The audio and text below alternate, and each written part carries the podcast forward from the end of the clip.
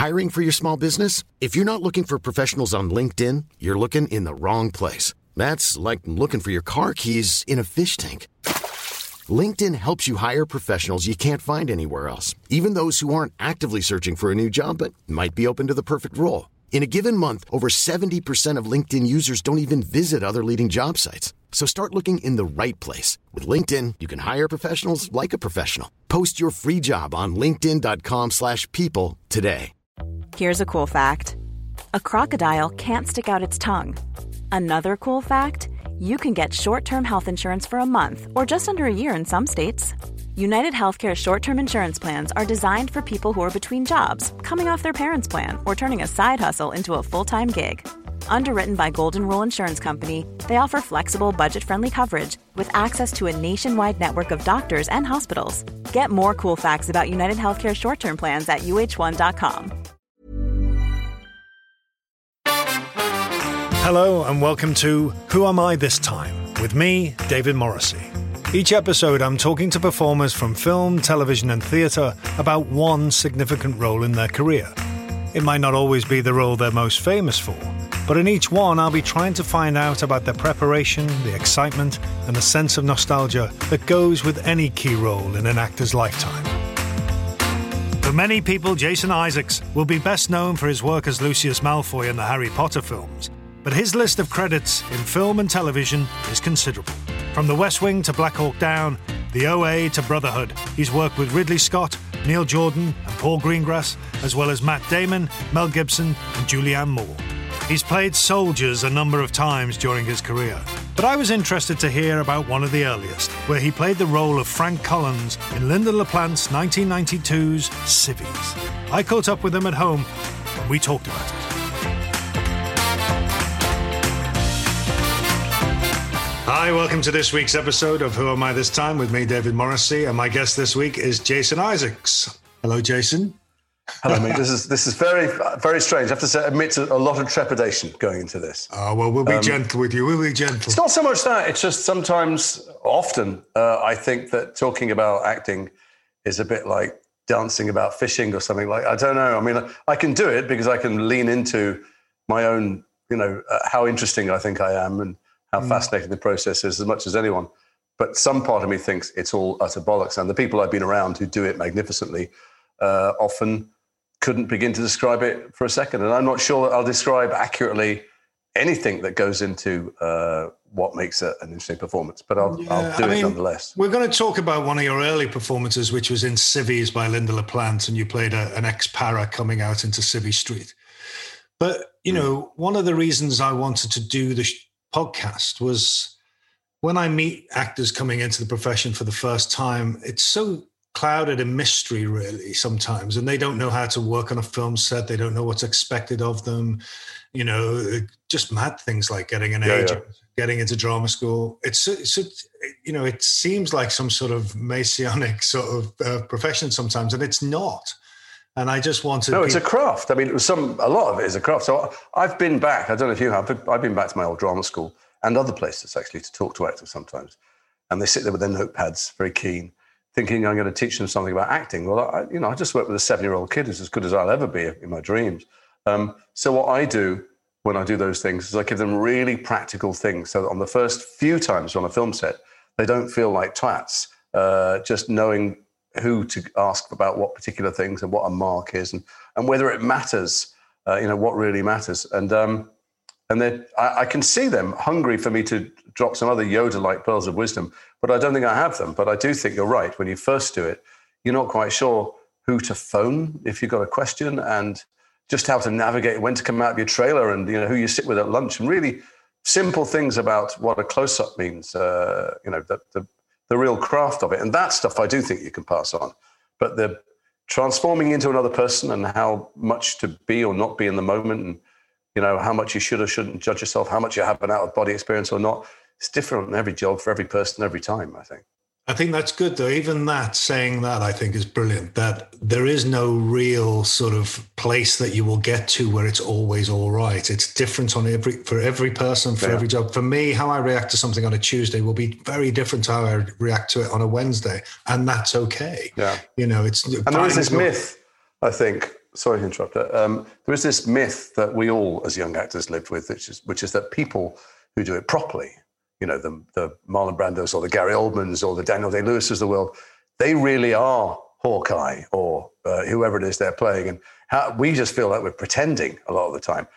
But you have to remind yourself that even when Daniel Day Lewis is getting lifted into and out of his wheelchair and having his bottom wiped by people, he knows where the mark is. He stops when they say cut. He has lunch at lunchtime and he phones his wife, you know. So no one is ever fully in there. It's just how many different ways can you trick your imagination so that the other voices in your head stop? And as far as possible, you are that person uh, whilst always being aware that you're pretending. How do you quiet down the voice that goes, you're pretending, you're pretending, and they all know? You know? But like with Frank in Civvies, which I saw, when did you last see it, by the way? Oh, about 500 years ago. I can't, I can't bear to watch it. Yeah.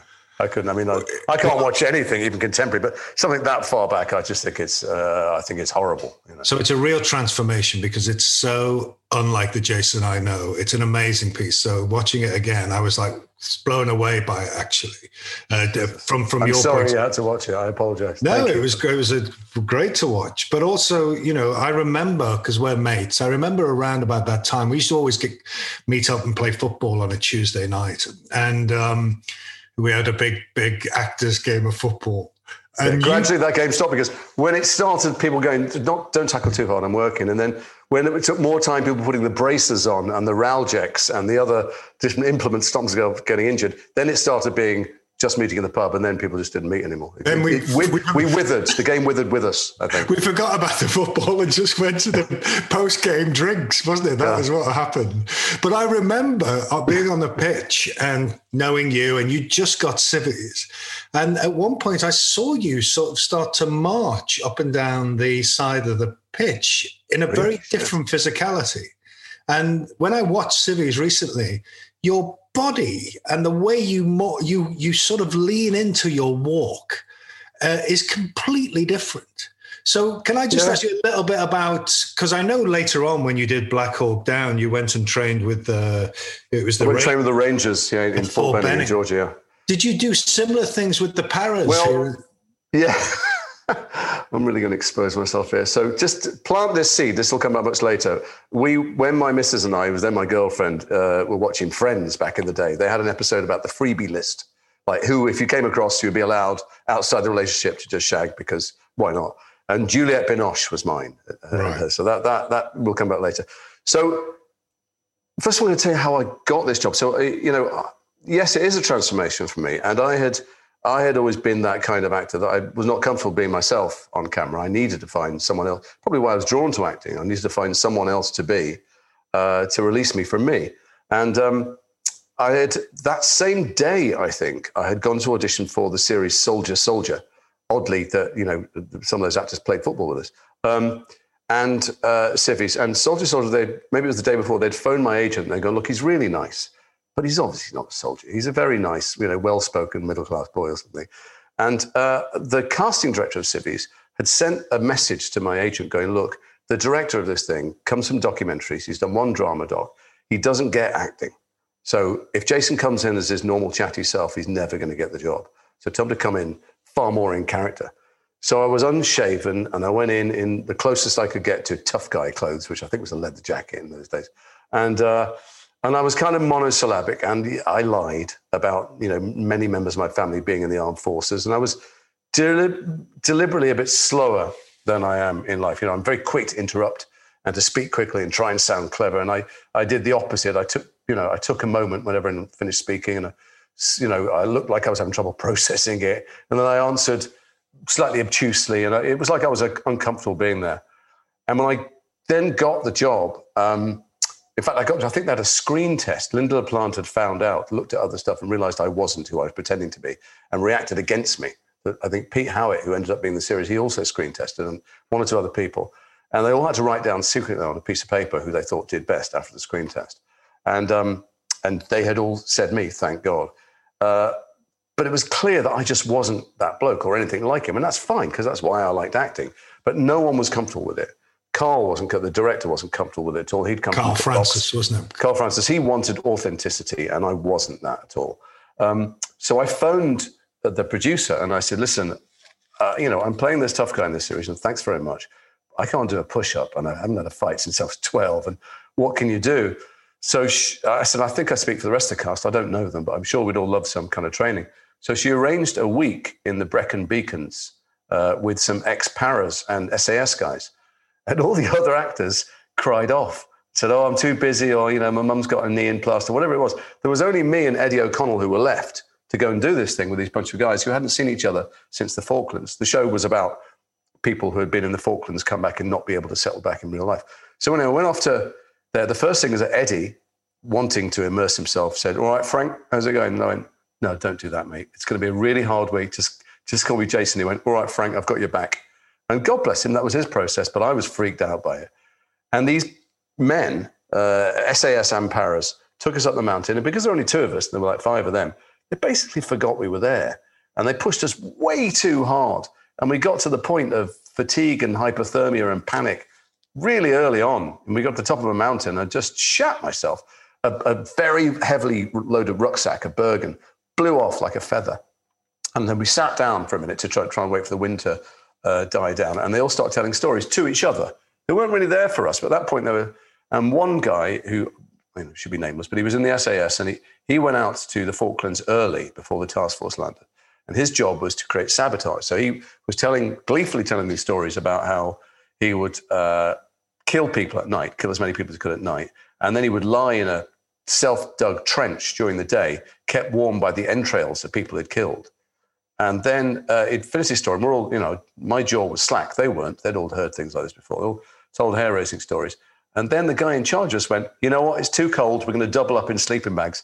And I had to, I had to spoon with him in a sleeping bag, which I remember. And anyway, after after four or five days of this punishing, punishing regime, in which they didn't mind the fact that I was pathetic, because they told me afterwards, look, the point was to break you down and see what you're made of once you're broken down.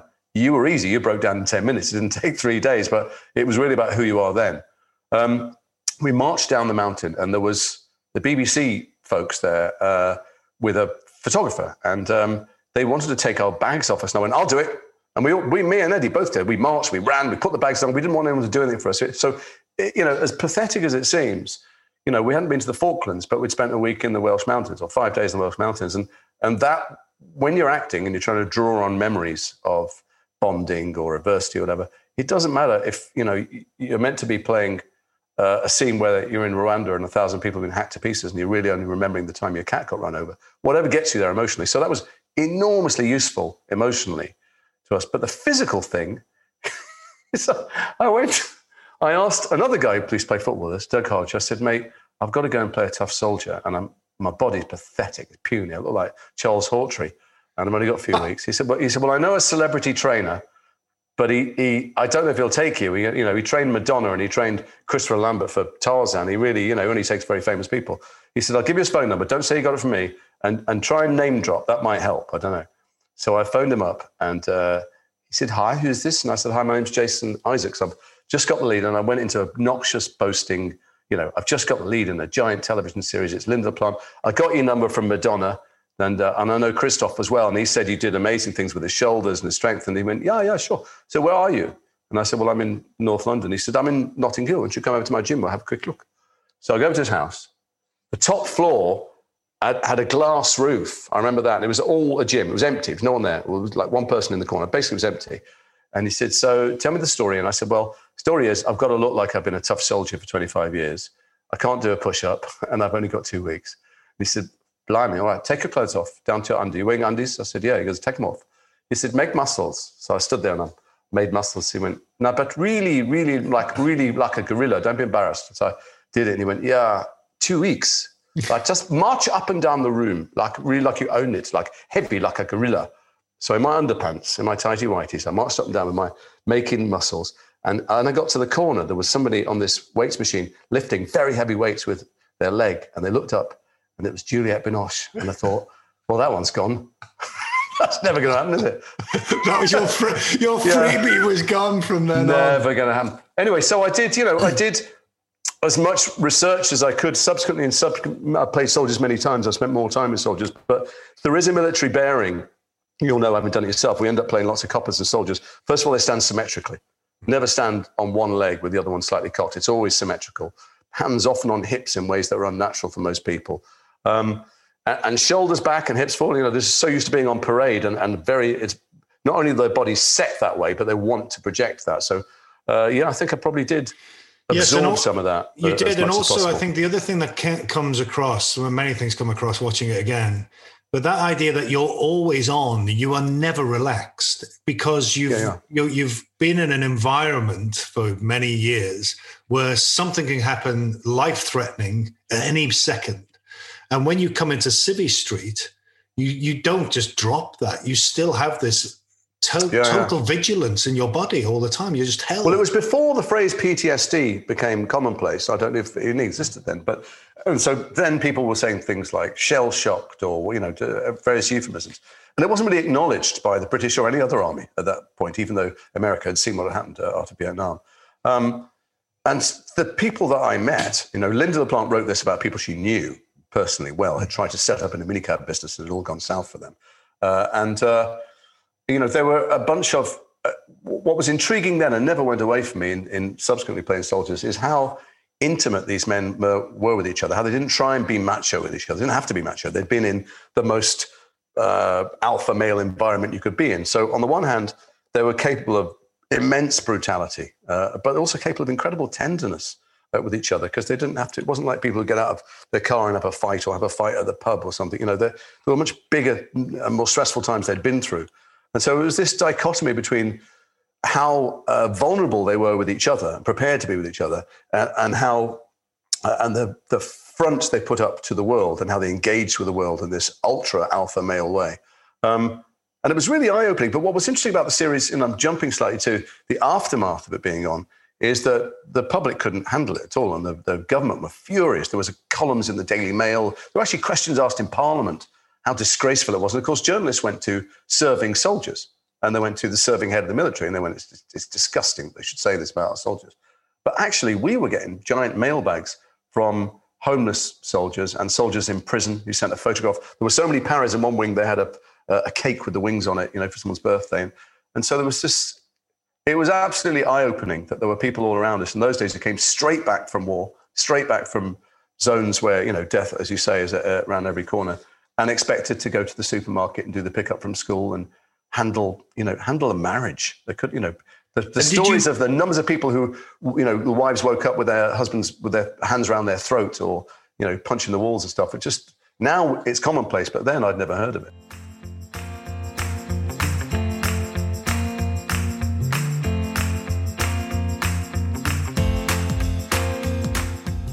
And did you meet soldiers who were um, sort of on Civvy Street? I know you met the guys up in the Brecon Mountains, but did you meet people who were going through the demob side of it that, that you portray so brilliantly?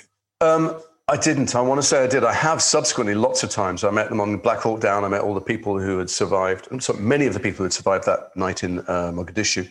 And then on Green Zone, all the people in the scenes with me that aren't Matt Damon are the are genuinely currently or ex-serving soldiers, and there was a big mix amongst them. Some of them for whom they were the best days of their life. Some of them had managed to kind of managed to accommodate normal life. Some of them couldn't cope with it being behind them, and and uh, were now doing private contracting work. But some of whom were broken, you know, unquestionably broken and damaged and dangerous too. At the time, I didn't. I trusted, and I was right to trust Lynda's writing. Lynda captured perfectly something I would only see for myself years later. She she does a brilliant thing in your do it, which is that sense of these are the men that we created.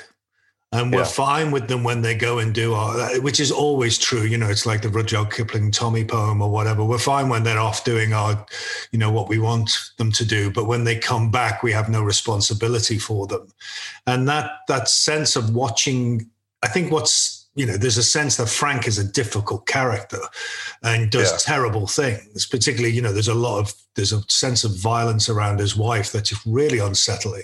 Yeah. But because we see that he is a damaged man that has been put into those situations and left uh, without well, any left to come back. I mean, there's there's an element to it that I I understood then, and then I had confirmed on Black Hawk Down, and and, and you know, I played soldiers like four or five times now which I think the public don't understand and is slightly uncomfortable, which is that when you sign up for that stuff, you train for it, you want to do it. You're in your element when it happens. Now, you're not in your element if you die, or sometimes you see your friends die, or you get injured and you wish you hadn't and it traumatizes you. But for some people, you know, if you train to be a boxer, you want to get in the ring and see if it works. If you train to be a footballer, you want to get on the pitch and kick it. It doesn't matter how much someone pays you.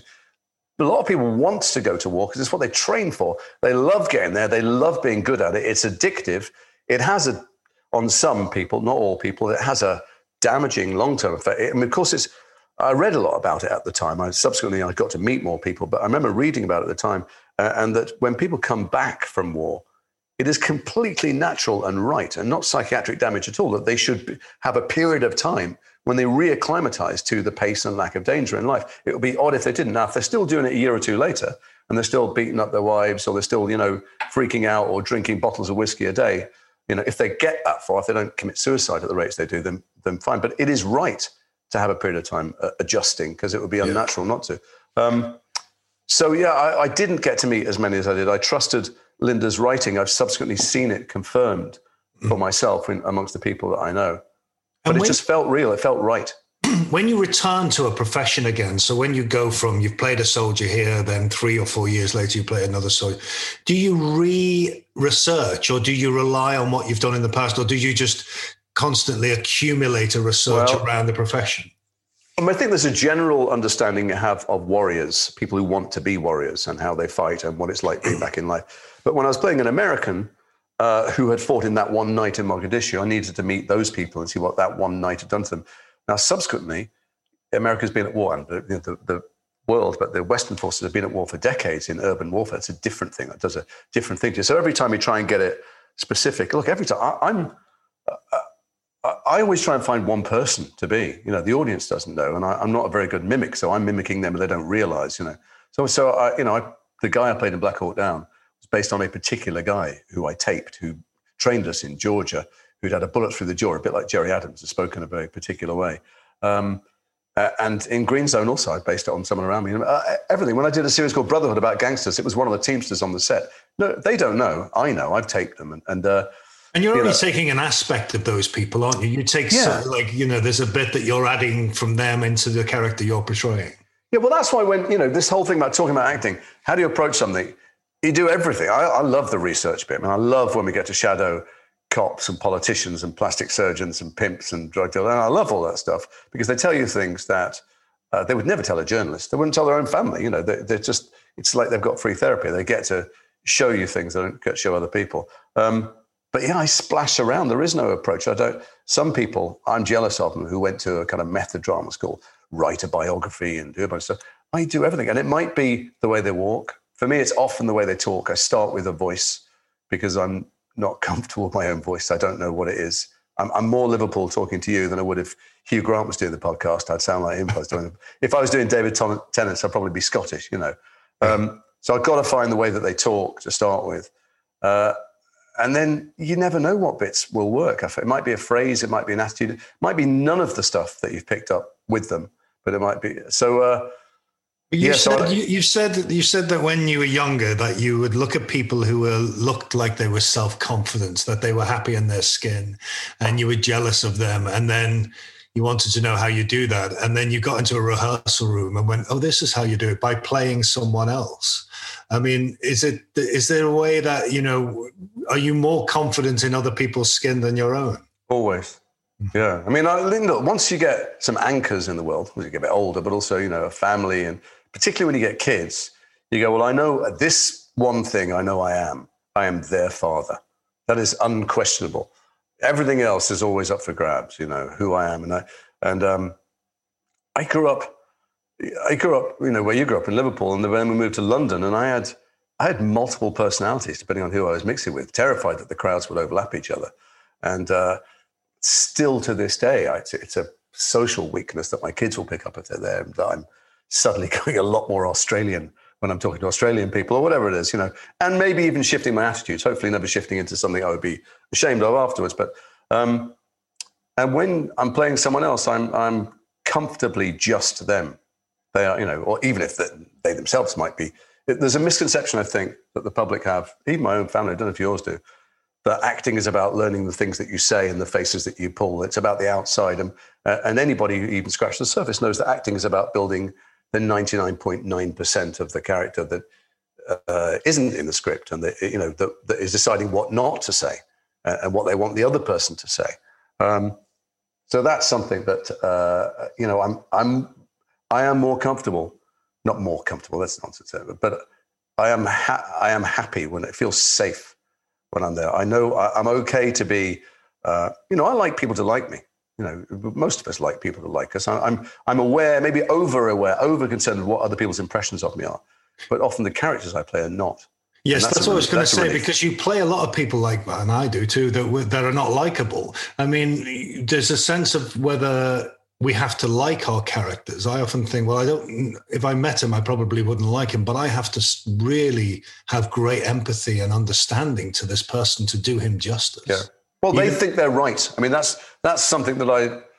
Uh, even before I was acting, even as an amateur, I was I was studying law uh, when I first started doing it, and and I think I understood early on one of the complex things of life, which is that awful people that I would think are awful, terrible people, think they're right. And growing up as a young Jewish kid, you know, the worst person that ever lived was Hitler. And, and I realized early on that he thought he was doing the right thing. And around him were many people who thought they were doing the right thing too, and they could justify it. So you and I have played a lot of antagonists. And, I'm sure we're sick of being asked the question do you like playing the hero or the villain? Because genuinely, I, I would, I hope I, I'm not broke enough to have to take a part if he's clearly the villain to himself Donald Trump looks in the mirror and thinks they're all fucking idiots. I know what's what. And I, and I know which race should be superior, and I know how to run things and how to talk to people. And um, yeah, you know, frank, if you spend a life of violence, being violent, violence being your currency, that's your first go-to in in a situation of conflict. I did um, do I did do one film a while ago, and it will remain nameless, but um, it was a foreign company who were doing it. And after a days rushes, I was playing quite a sort of complex evil guy. And after the day's rushes, the producer came up to me and said, "Yeah, we we've been watching the rushes, and it's, it's very subtle, very complex. We don't want that. He's just evil. he, he's just evil." And I said, "Okay, great. You know." Sure. Well, look, there are people who grew up thinking the world is Darwinian. No one calls a lion evil at a watering hole for mm-hmm. eating a wildebeest. Hmm. They go, fuck it. You know, that lion knows I'm more powerful. I can eat that thing. I will. And there are people to whom the world is that. They go, if I'm stronger, I can dominate the weak. I can take what I want. The world is cruel. It's been cruel to me. Everything else is sentimental bullshit. And you can justify that too. But at least that person believes that they, you know, it, it lives within their own hmm. internal ethical, moral universe. And if it doesn't, there are people who cross it and go, I know I'm doing something wrong, but fuck it, I want what I want and i will yeah. deal with the consequences later. Yeah. It's when they're written not to do that. Uh, you and I have both been up for many similar parts. I'm sure you even ended up playing many I wanted and vice versa. But, but um, they think often, the people making films, that, that if you put you or I in it, we will bring some air of power or something sinister and you won't. It's, it's always the story that gives you that power. In fact, it's the other actors that give you that old Shakespearean saying, you can't play the king, you know. Mm. If you come on screen and you don't have any agency, you don't get to do anything bad and no one's frightened of you, I don't care how gravelly your voice is and how many faces you pull, you, you look like a twat, you know. Yeah, yeah, and I've been offered many of those parts, which I wish I'd done on a purely financial basis, but I just couldn't step in front of the camera and, and do that badly. You said earlier that you were studying law and then came into acting. Was it a struggle for you uh, to come into the profession in terms of its seriousness or anything like that? How it would be accepted by friends and family that you were suddenly going into a profession that was seen to be very different from the one you were studying? Yeah, I mean, it was my my um.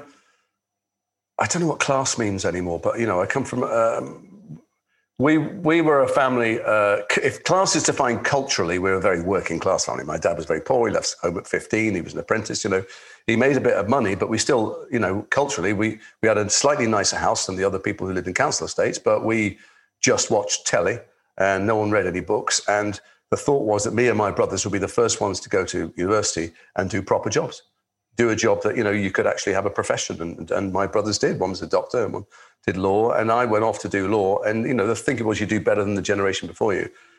And i did this slightly pretentious poncy fun arty thing uh, as a hobby at college. But the notion that you might then dive into a world that was defined by people living in bedsits and eating out of, you know, pot noodles cans, it just seemed suicidal, you know, and, and an insult to everything my dad and mum sacrificed to send me to college.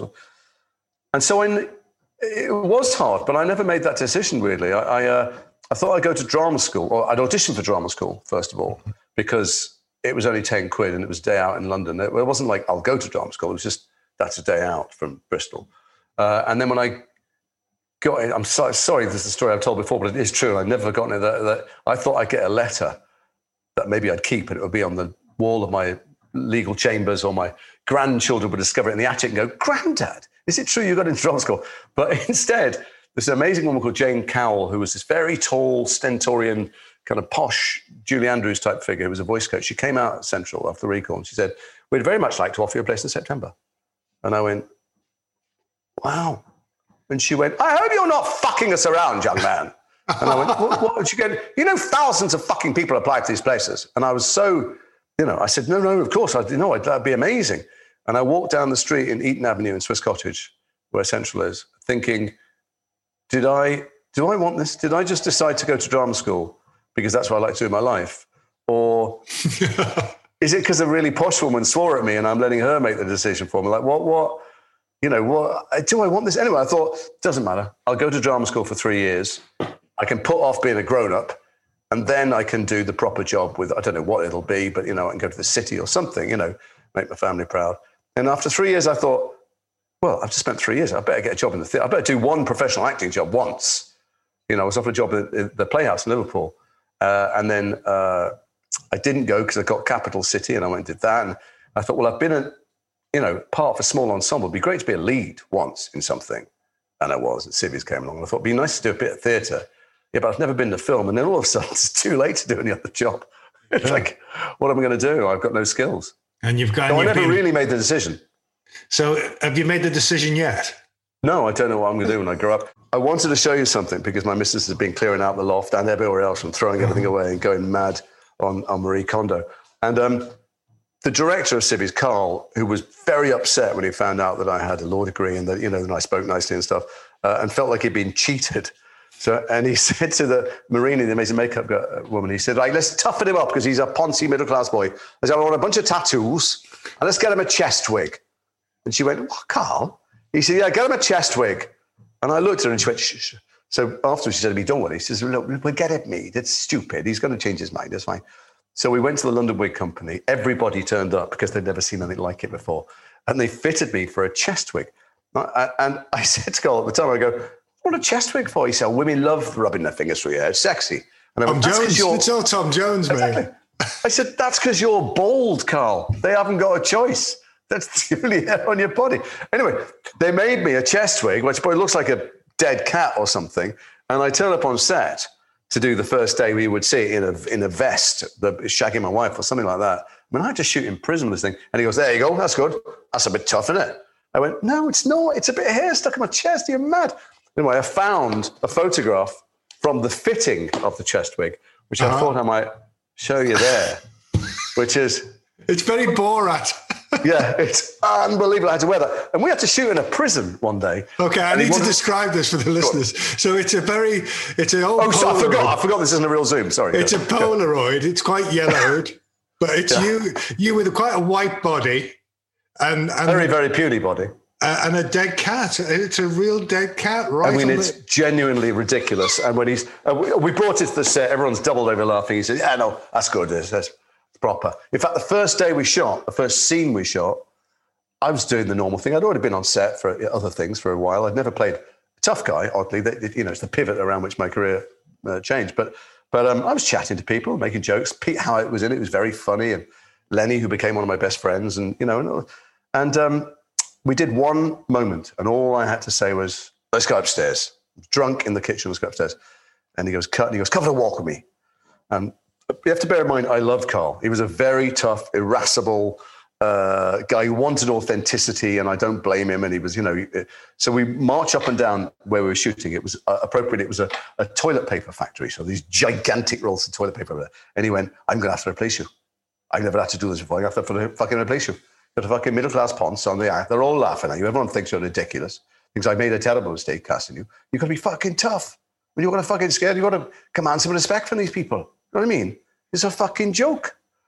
So we went back in, and the next shot was me kicking the door open, drunk, to my wife and, and pushing her out the way, which I did, I think, exactly the same as I would have done without this terrifying talk when my balls went into my mouth. And he went, That's what I'm fucking talking about. And uh, from then on, we were firm friends. But, that yeah. is brilliant. But did then did you think I better stay in character when Karl's around or anything like that? Uh, yeah, I think I probably did a bit. I think I could sense it offended him, and I've had that since. So I stay in accent when I play American a lot. I know that everybody does that when you did The Walking Dead. You know, I know that Lennie's down there talking to Andy Lincoln about Spurs, and they're, they're, they're talking in American accent. You know, um, but I always do that. And I did a film.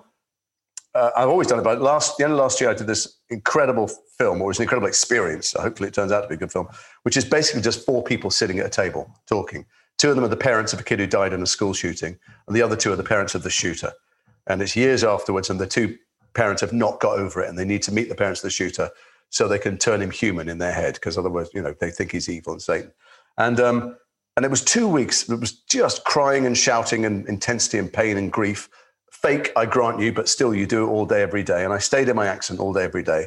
I would speak to my family maybe for five minutes a day, if that. And I stayed in my accent. I stayed in my accent all weekend. I realized too late that I'd stayed in my accent. I'd started a tennis club on the Sunday, and, and they all thought I was American. Sorry. And at the wrap party, I went, Jesus, I don't need to talk like this anymore. And I went back into this, which felt really weird and alien. This I couldn't work out who I was. And my fellow actors, who I've become very close to, were furious. They felt, geez, I felt like I'd been an undercover cop, and they were they were angry at me, and they asked me to go back into what they said was my normal voice because they felt like they'd just met me, they didn't know me. So yeah, I think I probably did unconsciously stay more more London and more uh, not more damaged like Frank was, but stay more that. Yeah. Uh, I think maybe we all did. You know, it's something you you drift a bit. You do, you don't become entirely the person. Maybe Daniel Day Lewis. You don't become entirely the person, but you become a bit more like the person, just so that. Certainly with the accents. I was talking to someone the other day about this. Um, who says, "Oh, I can't do it. I find accents really hard." And I went, that's why you do it all day. So when they say action, you're thinking, what, is, what, what do I want? What do I need? Not how do I pronounce my A's and do I roll this R? We'll be back with more chat after this. How would you like to look five years younger? In a clinical study, people that had volume added with Juvederm Voluma XC in the cheeks perceived themselves as looking five years younger at six months after treatment Look younger, feel like you. Add volume for lift and contour in the cheeks with Juvederm Voluma XC. Reverse signs of aging by adding volume to smooth laugh lines with Juvederm Vollure XC. For important safety information and to find a licensed specialist, visit juvederm.com. That's J U V E D E R M.com. Not for people with severe allergic reactions, allergies to lidocaine, or the proteins used in Juvederm. Common side effects include injection site redness, swelling, pain, tenderness, firmness, lumps, bumps, bruising, discoloration, or itching. There's a risk of unintentional injection into a blood vessel, which can cause vision abnormalities, blindness, stroke, temporary scabs, or scarring. Talk to a licensed specialist to find out if it's right for you. I'm Sandra, and I'm just the professional your small business was looking for. But you didn't hire me because you didn't use LinkedIn jobs. LinkedIn has professionals you can't find anywhere else, including those who aren't actively looking for a new job but might be open to the perfect role, like me.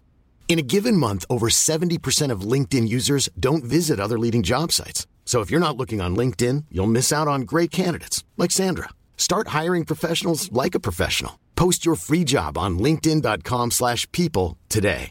You should celebrate yourself every day, but some days you should celebrate with jewelry. Whether you want to commemorate an unforgettable moment or just bring some added sparkle to your collection, Blue Nile can offer you expert guidance and a wide assortment of jewelry of the highest quality at the best price. Go to BlueNile.com today and experience the ease and convenience of shopping Blue Nile, the original online jeweler since 1999. That's BlueNile.com. BlueNile.com.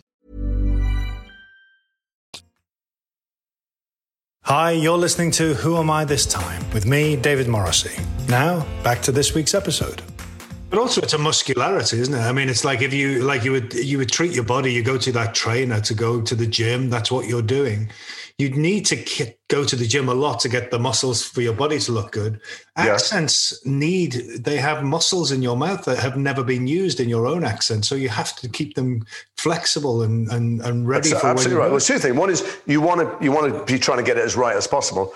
The other thing is, whatever you do, you want it to be so consistent that in the moment when you're thinking, I need you to apologize or I need you to be scared or whatever the hell you're thinking as the character, you're not also thinking, oh, I've got that weird NG sound coming up. Should I bounce off it? You know, you just don't want to think about it at all. No, absolutely. Um, but so, yeah, maybe I was, it was a bit more macho, the set. There was certainly, there was a, one of the people involved who got, uh, it became much too macho and some of the stunt stuff became dangerous. I was hit by a car slightly and they just, I think they went further method than I did. Uh, and it was one of the things Lennie and I bonded over because I felt I was in some danger at some point.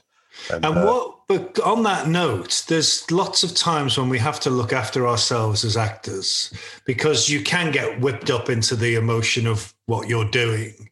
And sometimes you feel, oh, it's not not great for me to just step back and go, hang on a minute, is this safe? Or, yeah. or I'm not too, and not even not about safety, but sometimes you might feel a scene is going to a place that you're not comfortable with in its mm-hmm. storytelling sometimes.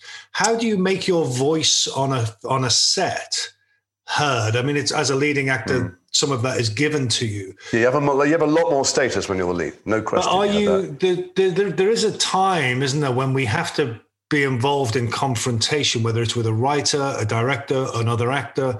How do you negotiate that sometimes around that? Uh, uh that how, how do we negotiate it in a friendship or a marriage or a supermarket. I mean, I don't know. It, it, all depends on the people. I mean, there's no question that a set is a hierarchical place and mm-hmm. the director is Pharaoh.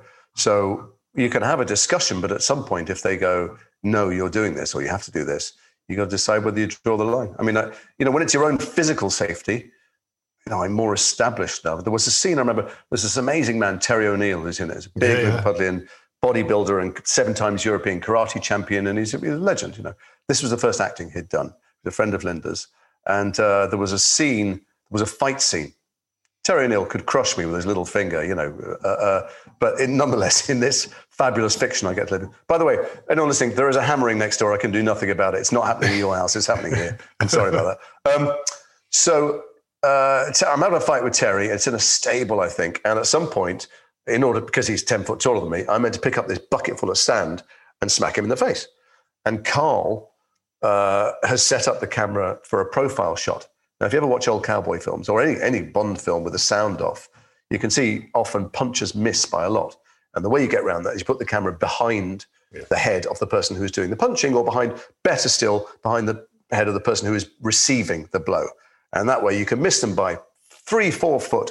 And as long as they flick their head, it looks like. So Karl goes, it's a full profile. You can see I'm missing him with this bucket of sand. And Karl goes, You're fucking missing him by miles. Come on. And we had this, you know, I love him, Karl. So it sounds like I'm telling bad stories out of school, but I re- you remember the fun stuff. And we we like to shout at each other. He was a very shouty guy. And uh, I said, Karl, you've got the fucking camera profile. Obviously, I'm missing him. He goes, Don't fucking tell me how to direct. I don't tell you how to fucking act. I mean, just fucking get closer to his face. Well, there is no there is no close when you're shooting profile. You cannot get close enough to do it. Uh, and I kept on getting closer and closer, and it was still missing him because it's a bucket full of sand. And Terry goes to me because he's tough and his first job. He goes, just hit me. Said, he goes, he's just, just fucking hit me in the face. I went, mate, it's a bucket full of sand. It'll break your jaw. He said, I do full contact karate in arenas with like 7,000 people around. I'm fine. I'll roll with it. And I went, I'm not hitting you in the face with a bucket of sand. And Karl goes, he'll fucking do it. He doesn't care. Go on. I said, I'm not doing it. And there was a bit of a scene for a moment until we shift. We angled, us, instead of moving the camera, we angled ourselves around and it was fine. Um, but, oh, hello. Now, let's come on. Sorry. We'll have to either pause. I'll tell them to uh, Emma that we're doing a podcast. Darling, huge, I'm recording a podcast with Dave. So could you not, would you mind, keep it quiet? I am saying be quiet, but I don't want to be recorded saying shut up. so, thank you. We'll keep that in. Yeah, I know you will. Yeah. Go on. So you so, hit him. Yeah, so I, obviously I didn't hit him full in the face, with the, but there were a couple of times. Karl wanted authenticity. He wanted to make something real happen, a bit like Paul Greengrass. So there was a the other one I remember. And Karl, if you listen to this, I'm not documenting the million times you made the scenes better with your energy and with the you know the the maleness. Actually, he put into it. But you know, he reminded us how to be macho in many ways. But as you've got more experienced, mm. how aware of the shot, how aware of the camera, how aware of the setup are you, and how uh, much of that do you feel is your responsibility? I mean, I love that part of my job. I have to say. Well, you've directed as well. That's yeah, but do you do you get involved in that? Do you feel that that's your responsibility as much as everybody else's? I know ultimately uh, it's the directors, but is it a discussion that you want to be part of? I like knowing about it, but I, you know, I'm aware. I've worked with actors who get who, who stick their nose in where it isn't their place to suggest shots, or why don't you shoot from higher or lower? You know, you could cover it this way, and you know, uh, I think I've gone through phases uh, where I thought it was my job not just to act, but to coordinate or manipulate everything else going on on the set. And I passed through that uh, to respecting they, you know, they've got a way they want to cover the scene, they've got a way they want to cut. I think that how you act in those con- contexts is uh, says a lot about who you are. How much you give off camera to people, for instance. Mm-hmm.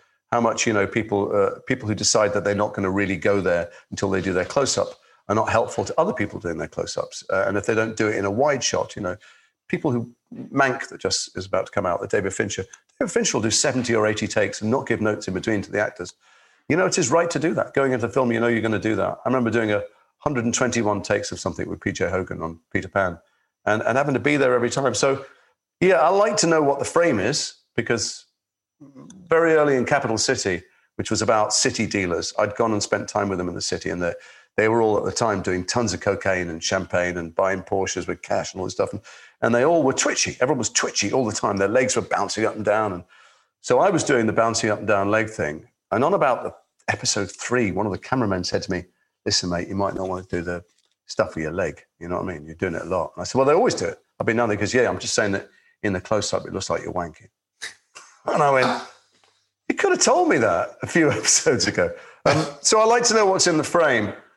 But I, am aware of that thing that you and I will remember. Maybe your listeners won't. There was some masterclasses filmed for television with various uh, the great, the good, and Brian Cox did one on tragedy, and Maria Aitken did one on comedy, and Michael Caine started it all off with one about just film acting. And it bred a generation of androids who don't look at you when they do their close up and are trying so hard not to blink that they forget to mean anything or want anything. So there's a lot of people who try and make sure their close up is as flat as possible to the lens. And that's just not necessary. There's but not, do you watch the monitor? Do you watch the monitor on set? Do you watch uh, playback? Yeah, yeah, I do. Well, because I'm I, I'm so often playing something so far from me that has an accent or you know such a completely different agenda from who I am, and uh, and I'm, you can be unaware of what you know how what you're doing is giving the wrong impression uh, of something, or you think that you're going through everything. And there's this thing about do nothing. You know, well, nothing is nothing. You can put a mannequin on screen. You're always thinking something and deciding to do nothing or holding something back. You know, uh, and so sometimes I think I'm doing nothing and experiencing it all mentally, and actually just look like I've had a stroke. You know, so I just I do like to watch it. I do like to, and I also like to know. Oh, I thought all that stuff was a bit of the story I'm telling, and it turns out it's not on camera. Until the camera reaches that point, you don't see me. So there's no point me having done the you know, flouncing out the room or whatever the hell it is. I like to know what the camera is catching. And do you get when you watch the final uh, thing all put together at the first screening or whatever it is? Are you able to just hand it over then, uh, or or does it still when they've cut your favorite scene? No, it kills or, me. Is it? I mean, I tell you, the one. The, I tell you the thing I don't like is when the scene is edited in a different order, and you go, "Well, if I knew that was coming after that, I wouldn't have done that. I would have done this." You know. Um, you have to let it go because it's a director's medium and an editor's medium, which is the director, you know, by proxy. Um, but the, really, the thing is to lose yourself. You're not a proper judge of yourself. You might. There are scenes in which you think I was feeling everything. My God, I've never felt anything so much, and it just doesn't come across. And there are scenes in which you're desperate to go to the toilet and you just want to get the takeover, and it, you know, it looks like you'd never been more bothered by anything in your life. And so you're not the best judge watching something of whether you're engaging or moving. Um, I think I don't. What do you like to watch yourself? Do, do you do all that? Yeah, I do. I not that I like it, but I think it's important. I do it less and less as I get older because of vanity. But I mean, I think yeah. uh, as a young actor, I was watching myself all the time, and I would have to watch myself a lot to get beyond the vanity, to get beyond yeah. the fact that I think, oh, is that my nose or my goodness, you know, look at the state of me. It's but, just, but it's a fine line, isn't it? Yeah, it's a fine line because the, the, not just Michael Caine, but but uh, there is this notion around of creating a performance, and there's a lot of actors I work with, generally younger people, who have so fully prepared the scene that you could drop your pants, spontaneously combust. You could do anything in the scene. You could burst out crying or laughing, and it wouldn't in any way alter what they're doing. And some of the very, very best, most engaging, most present, most honest performances I've ever seen have been off camera. Uh, and, and I include myself in that because you think, oh, I've got it now. I try and go last when I can, which is generally if you've got a lead in something, they think they do need the respect of going first. I want to go last. I want to see what other people are actually going to do. Mm-hmm. You know, when they because I'm I always commit off lens, but they don't. And then it gets me. I think, okay, I, I know the map through this now. I know what mm-hmm. this scene is. I know what the people are doing. And then the camera points at me, and I go, why couldn't I get there then? I've just been doing it for 12 hours for other people off camera. Why, why couldn't I reach those points? And it's because it's hard not to have that outer body, that third eye as well, watching yourself. Yeah, so, this, really so that whole thing about looking at the monitor and just trying not to construct a performance, trying to think, what do I want? You know, the best director I ever had was not on film; it was uh, on stage, and he would stop the rehearsal all the time and go, "What are you trying to change?" And I'd, I'd start answering. You go, "No, don't talk to me. Show me that you are changing the other person, that you are making them interrupt you, you are making them apologize, you're making them love you. So don't forget about yourself." And, and sure enough, that's what I see when I see people off camera and myself doing proper work that is fully engaging is focusing on the other person in the scene. That's what will free you, you know. Mm, definitely. And in nowadays in episodic television, it's quite rare to start a big TV show and have all the scripts.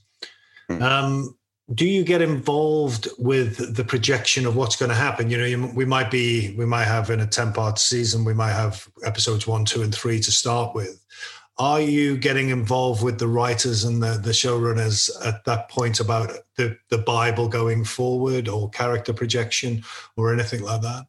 Well, who wouldn't want to? I mean, in principle, because, you know, if you did a play and you're only given the first act, I mean, you know, the, our job as an actor, if we're lucky and given the controls, is to shape the revelation of this story, both the pace of it, the surprise of it. They don't always exist. And I've been uh, executive producer or producer on some of the television stuff I've done in the past. And in some of those instances, it was genuine. They, they did open the doors. I was thoroughly involved, rolled my sleeves up. Even one or two I, would helped to generate at the beginning. And then there's times when they gave me that credit because it was felt to be appropriate for whatever my agent managed to, but they didn't really mean it at all. They didn't want me anywhere near any of it and they resented it. And I sensed that early on and backed off because it was just creating tension.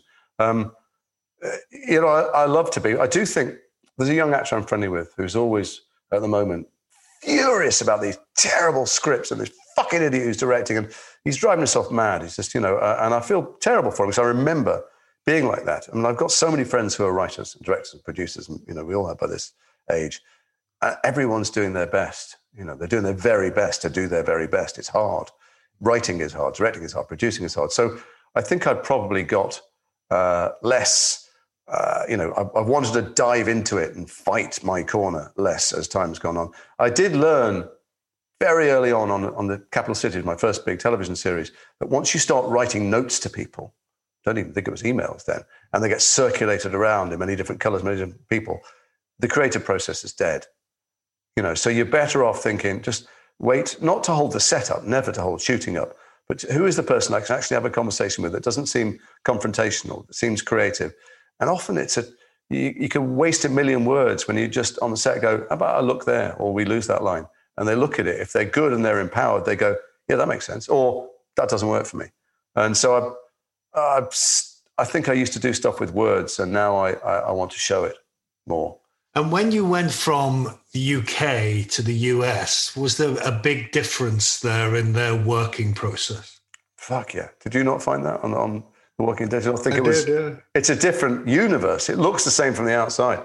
I, my lesson was learned very early on. I was on the West Wing. I was living in America, and I did a few episodes of the West Wing, one of my favorite TV shows. It had won. By then, the actors had won, I don't know, a million Golden Globes and Emmys. So they were just amazing, and the writing was, it was all amazing. And I was so thrilled and starstruck to be there. And uh, I was doing a scene with uh, the great Brad Whitford, who played Josh in it. Yeah. Incredible actor, playing an incredible part. And we did this scene, and I made a joke of a line. I made it sarcastic. I, I, kind of said the line as if it was in inverted commas, and it was, you know, vaguely witty and funny. And so he said to the again, multiple Emmy winning director, he went, Well, I can't do this next line because it's making fun of Jason, but he already made fun of himself. So it doesn't make, and the director goes, Yeah, yeah, let's just lose it. And the writer came storming across the set and went, What are you saying? And the director, you know, said, Well, this line now doesn't work because Jason made a joke. So it's fine. We can just move it. We just lose it. And he went, Well, I want to see it. I shoot it. I want to see it. I'll decide in the edit. And I'd never seen the power structure in that way. You know, the writers on, well, there were no writers on British television when he did. They weren't around. Certainly didn't have showrunners who had power over the director and the actors. And um, it was an early lesson that American television is a very, very different beast. And, you know, by the time the script reaches you, it's been through a dozen pair of hands, all of whom get paid seven figure sums, and they don't like to be contradicted or, or second guessed. Yeah, and also the, you know the, the whole thing is on the line, isn't Their careers are on the line. I mean, when I first did The Walking Dead, I remember after about two or three scenes, going to the director, I had to go and find him. I didn't know where he was; he was somewhere else. And I said to him, "Are we okay here? Is this okay?" And he looked at me like I was, you know, some madman asking him this question and he was like, "Yeah, yeah," you know. And then I had to go and find the showrunner and the, the real the, power. The yeah, it was that thing you said before about who who has the power to sort of change. Yeah. Who is the person who is given the power? And, and that can in each film set, I have to find out who that is. And sometimes, but isn't it weird? Sometimes I find out it's me. Don't you find it weird that sometimes, whether it's on film or television, there is a script written by very smart people that's been through all kinds of development, many people's approval. It's finally got to the stage where we're on set, and they've missed something that makes no sense whatsoever.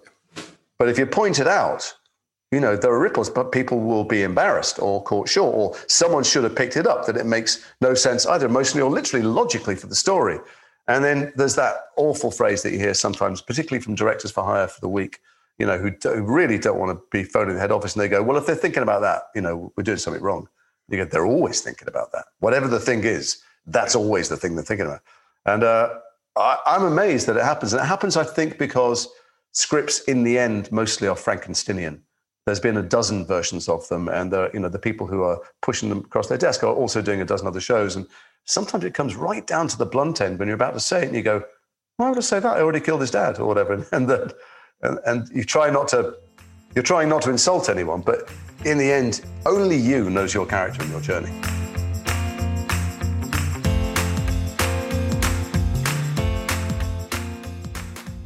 That's essential for me. I think you're there to look after your story and your your line as much as you can, and with the information you have.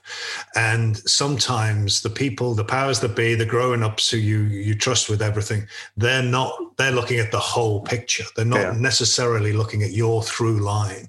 And I think it's always all right. One of the things I learned very early on, it's always all right to ask something and people explain it to me like I'm an idiot. I don't mind them yeah, explaining yeah. it to me to an idiot as long as I'm making them think of my through line. Yeah, and quite often when I've questioned it, they've gone, "Oh yeah, we didn't know that."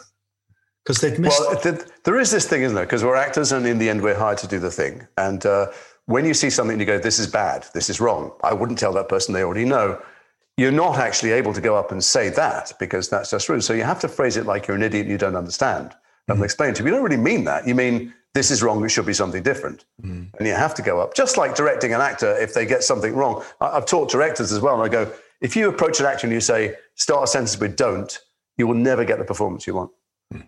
If you tell them, don't, I don't, that's too much or that's wrong, they're just thinking, how can I not get things wrong? Give them something to go for. Mm. Give them something to hide.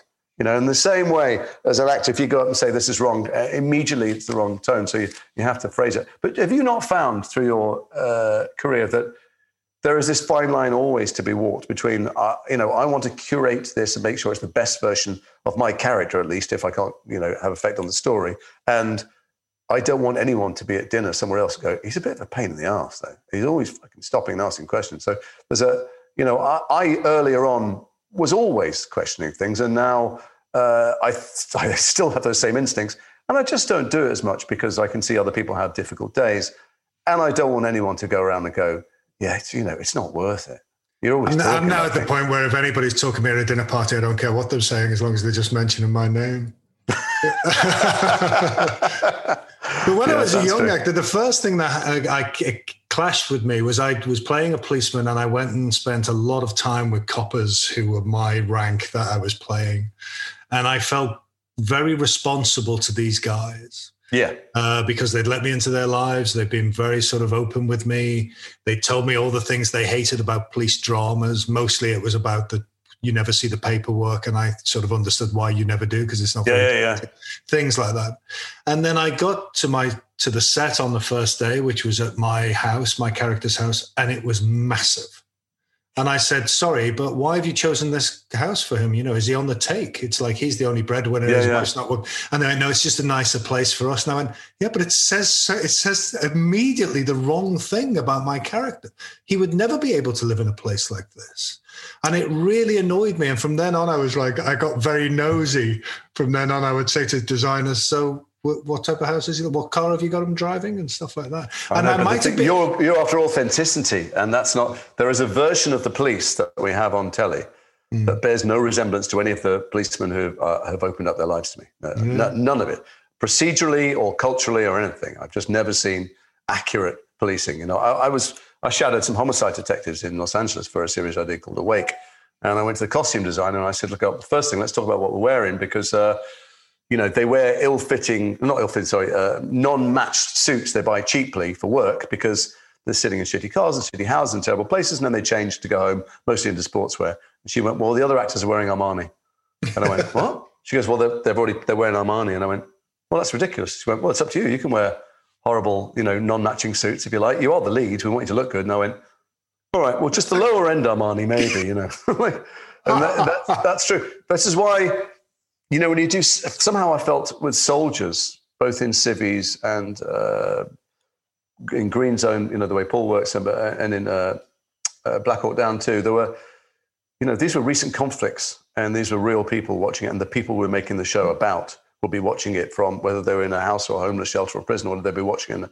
Uh, when you play real characters, if not, I mean, I was playing an actual real person, but when you play real people or, you know, a real situation, you do feel that responsibility mm. uh, to do something different because you know that person will be watching you or those people are watching you and, and it's it, it, can be frustrating when when uh, you know that when the, the cliches are reached for instead of the truth but it's it's unless you've generated the show or unless you have a lot of sway in the show and everybody is on the same page of we're reaching for authenticity here you have to give it up because that way madness lies what do you think just from your persona as a leading actor, what do you think a leading actor needs to do on a set um, in order to set tone and stuff like that? How, how well, first of all, as I get older, I don't know about you. I open scripts and I go, I don't know. I think I'm. I'm not sure. I'm a bit old for this part. My agent goes, No, no, you're the dad. I go, oh, right, I'm the dad. Oh well, so, so that responsibility is off me now. Um, I think we do this thing, which has a serious place in the world and can be important and more, you know, the less people listen to politicians and scientists, the more narrative fiction provides people with a template or a, even a life raft at, you know, times when they feel isolated or alone. Uh, but nonetheless, you know, we're not at the sharp end of uh, the healthcare industry or down a mine or teaching. You know, it's got to be fun. It's fun. Even playing very serious scenes. It doesn't mean you've got to be clowning around the whole time. But there is no excuse for behaving like, you know, for bullying and shouting and the tension. There's a lot of directors I've worked with who think if the scene is tense, you've got to create an atmosphere of kind of terror and tension on the day because they want to feel it. Well, we're actors. You know, we don't have to be in love to play in love, and we don't have to have a horrible screaming atmosphere of machismo in order to put that in front of the camera.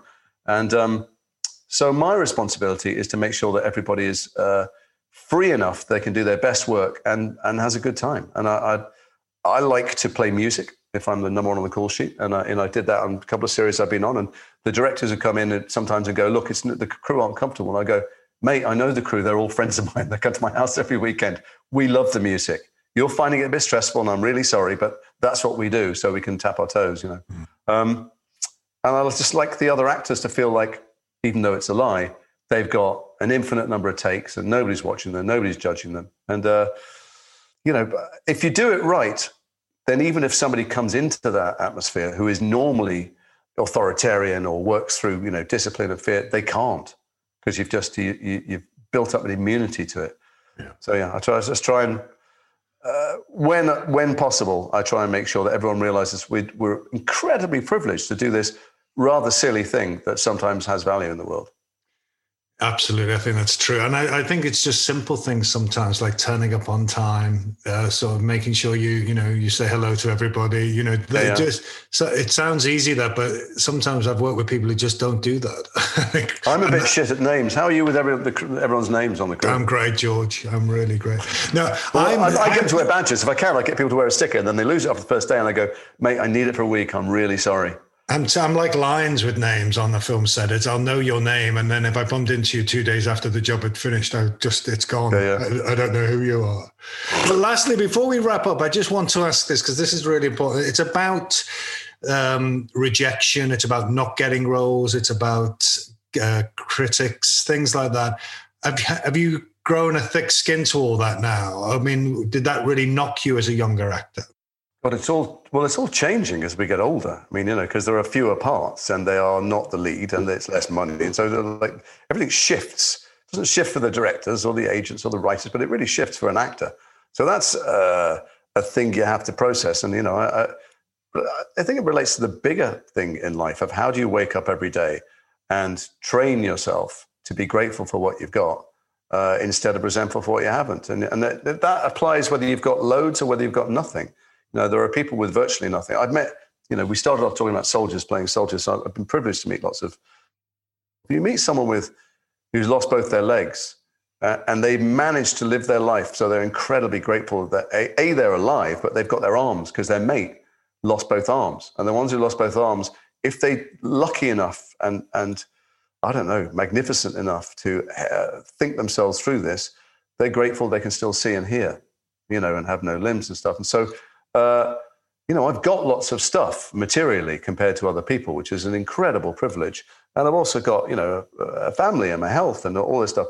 And um, so, yeah, I, I, find it easy. Our profession is one uh, where other people's success is in your face because it's not just in the back of your head, it's on the side of a bus or the cover of a magazine or, or whatever, you know, uh, or on telly.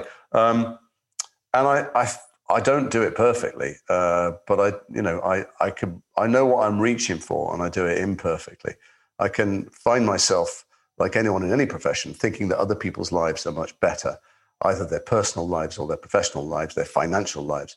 Uh, but at least I recognize that that's an unhealthy instinct, and I have some tools to go to. First of all, alarm bells that go off, uh, so I don't go too far down the pit, and then some tools to correct back to trying to make myself grateful in the day. And the, and the really basic ones, before you get to anything more advanced, are sleeping, eating, exercising. Those things will keep you some way in whack. And then trying to value. Uh, I'm just going to say, I'm not going to try and paint myself like Mother Teresa here, but because we're actors and we have a bit of a profile, we get asked to do charity things all the time. And as many as I can do, I do to remind myself that, you know, not because I, I have a big heart, but to to feel better about myself and, to, and, and I guess in some ways to remind myself how lucky I am because I get to come in contact with people who, you know, I do a lot with the Red Cross and like, you know, there are so many people in this country who are come from unimaginable horrors and, and, uh, you know, had a biblically a medieval journey of torture to get here. And now are here trying to live on five pounds a day and are living in limbo. And, you know, so just making myself be of service and in contact with people with less goes some way to redress uh, resentment. You know, bad reviews. Oh, fuck it. I don't know how you get over that. It stings. You can read a million people telling you're amazing, and one person telling you you're shit, and that's the one that that. Uh, and I, I, have no advice how to get over that. But the other things, you know, we all should get out of bed and try and find. It's easy for me to say, as you know, it's easy people point the finger. Easy for you to say, you've got food in the fridge, and they're right. You know, I think poverty makes people unhappy, and financial insecurity makes people desperate. But still the only way to get through it for everyone, uh, for me at least, is to try and find what I'm grateful for. And I, you know, I, I may not get the jobs I want, but I do get jobs. Mm. You know, and if I ever start moaning about it, I, you know, shoot me. Mm. It's like those people. Don't you hate on set? You're on set, and some some fucker's going. I can't believe it. You know, they called me at eleven o'clock. Didn't use me till two.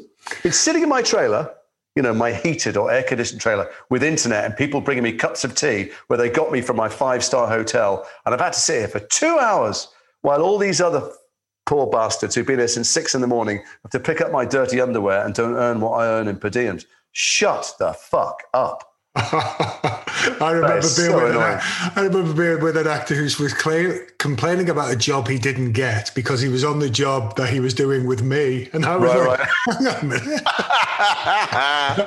that's very funny. Oh, thanks a lot, Jason. Yeah. That's been so great to talk to you.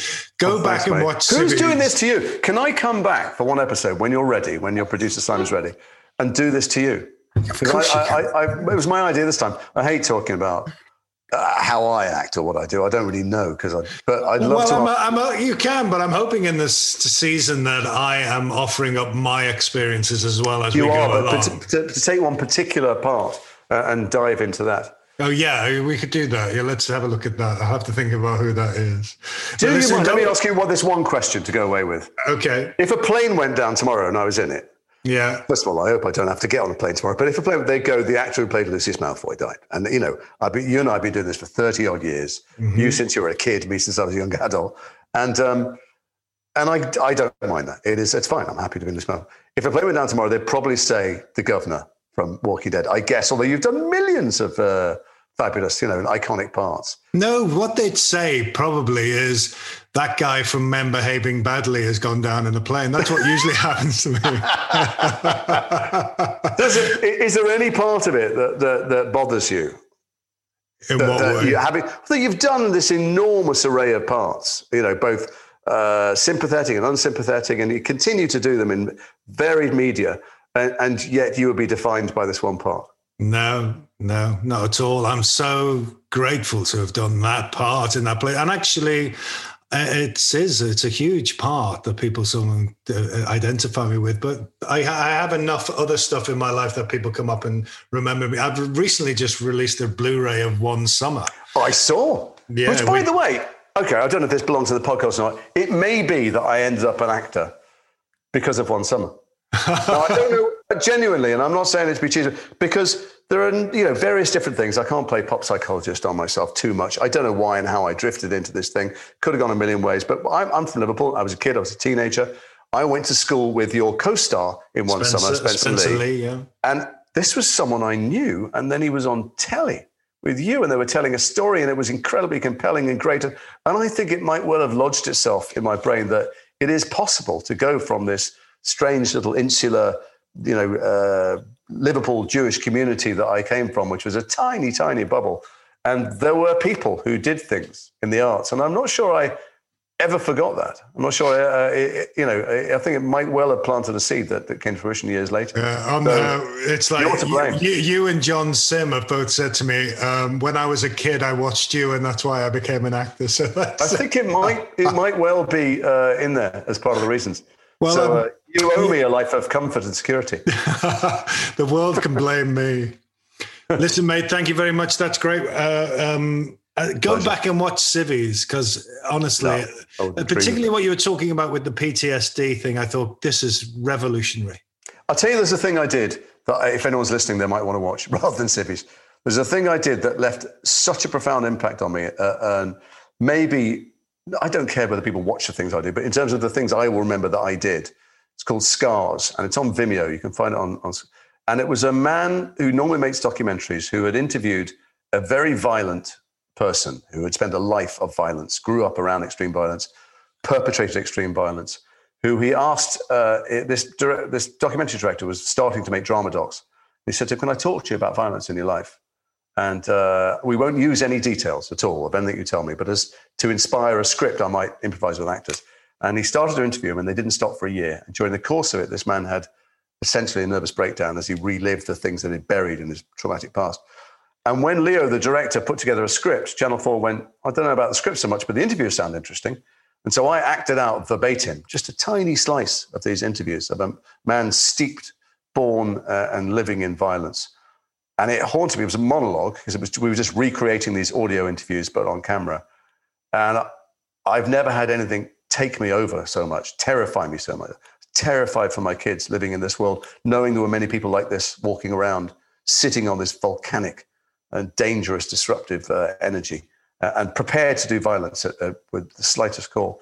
But so, if people want to know what PTSD is, they should watch that, not Civvies. They should watch uh, Scars on Vimeo, and that's a, that's a real guy. It's his words exactly, and uh, it's an insight into the what happens when we don't get in early enough and help kids out of environments like that.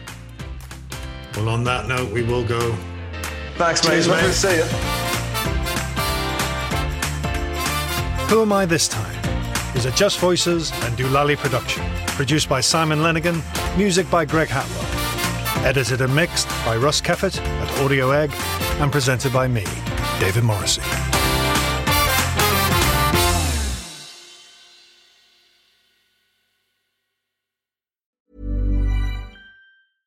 Hey, it's Paige DeSorbo from Giggly Squad. High quality fashion without the price tag? Say hello to Quince. I'm snagging high end essentials like cozy cashmere sweaters, sleek leather jackets, fine jewelry, and so much more. With Quince being 50 to 80% less than similar brands. And they partner with factories that prioritize safe, ethical, and responsible manufacturing. I love that. Luxury quality within reach. Go to quince.com slash style to get free shipping and 365 day returns on your next order. Quince.com slash style.